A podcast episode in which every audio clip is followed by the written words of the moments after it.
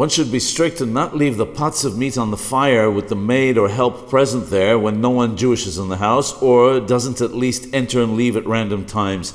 There are several concerns that are mentioned as to why this is so. We're afraid that in the case where she also eats from the same food, she will add some forbidden products such as haleb, forbidden fat, to the pot to improve the taste. Even if she doesn't eat from it, we're concerned that she might add the forbidden products to the food to improve the taste so that she'll be complimented on the cooking. If, however, she does not touch the cooking because she's been cautioned against it by the householder, then it is permitted, provided she doesn't eat from it also.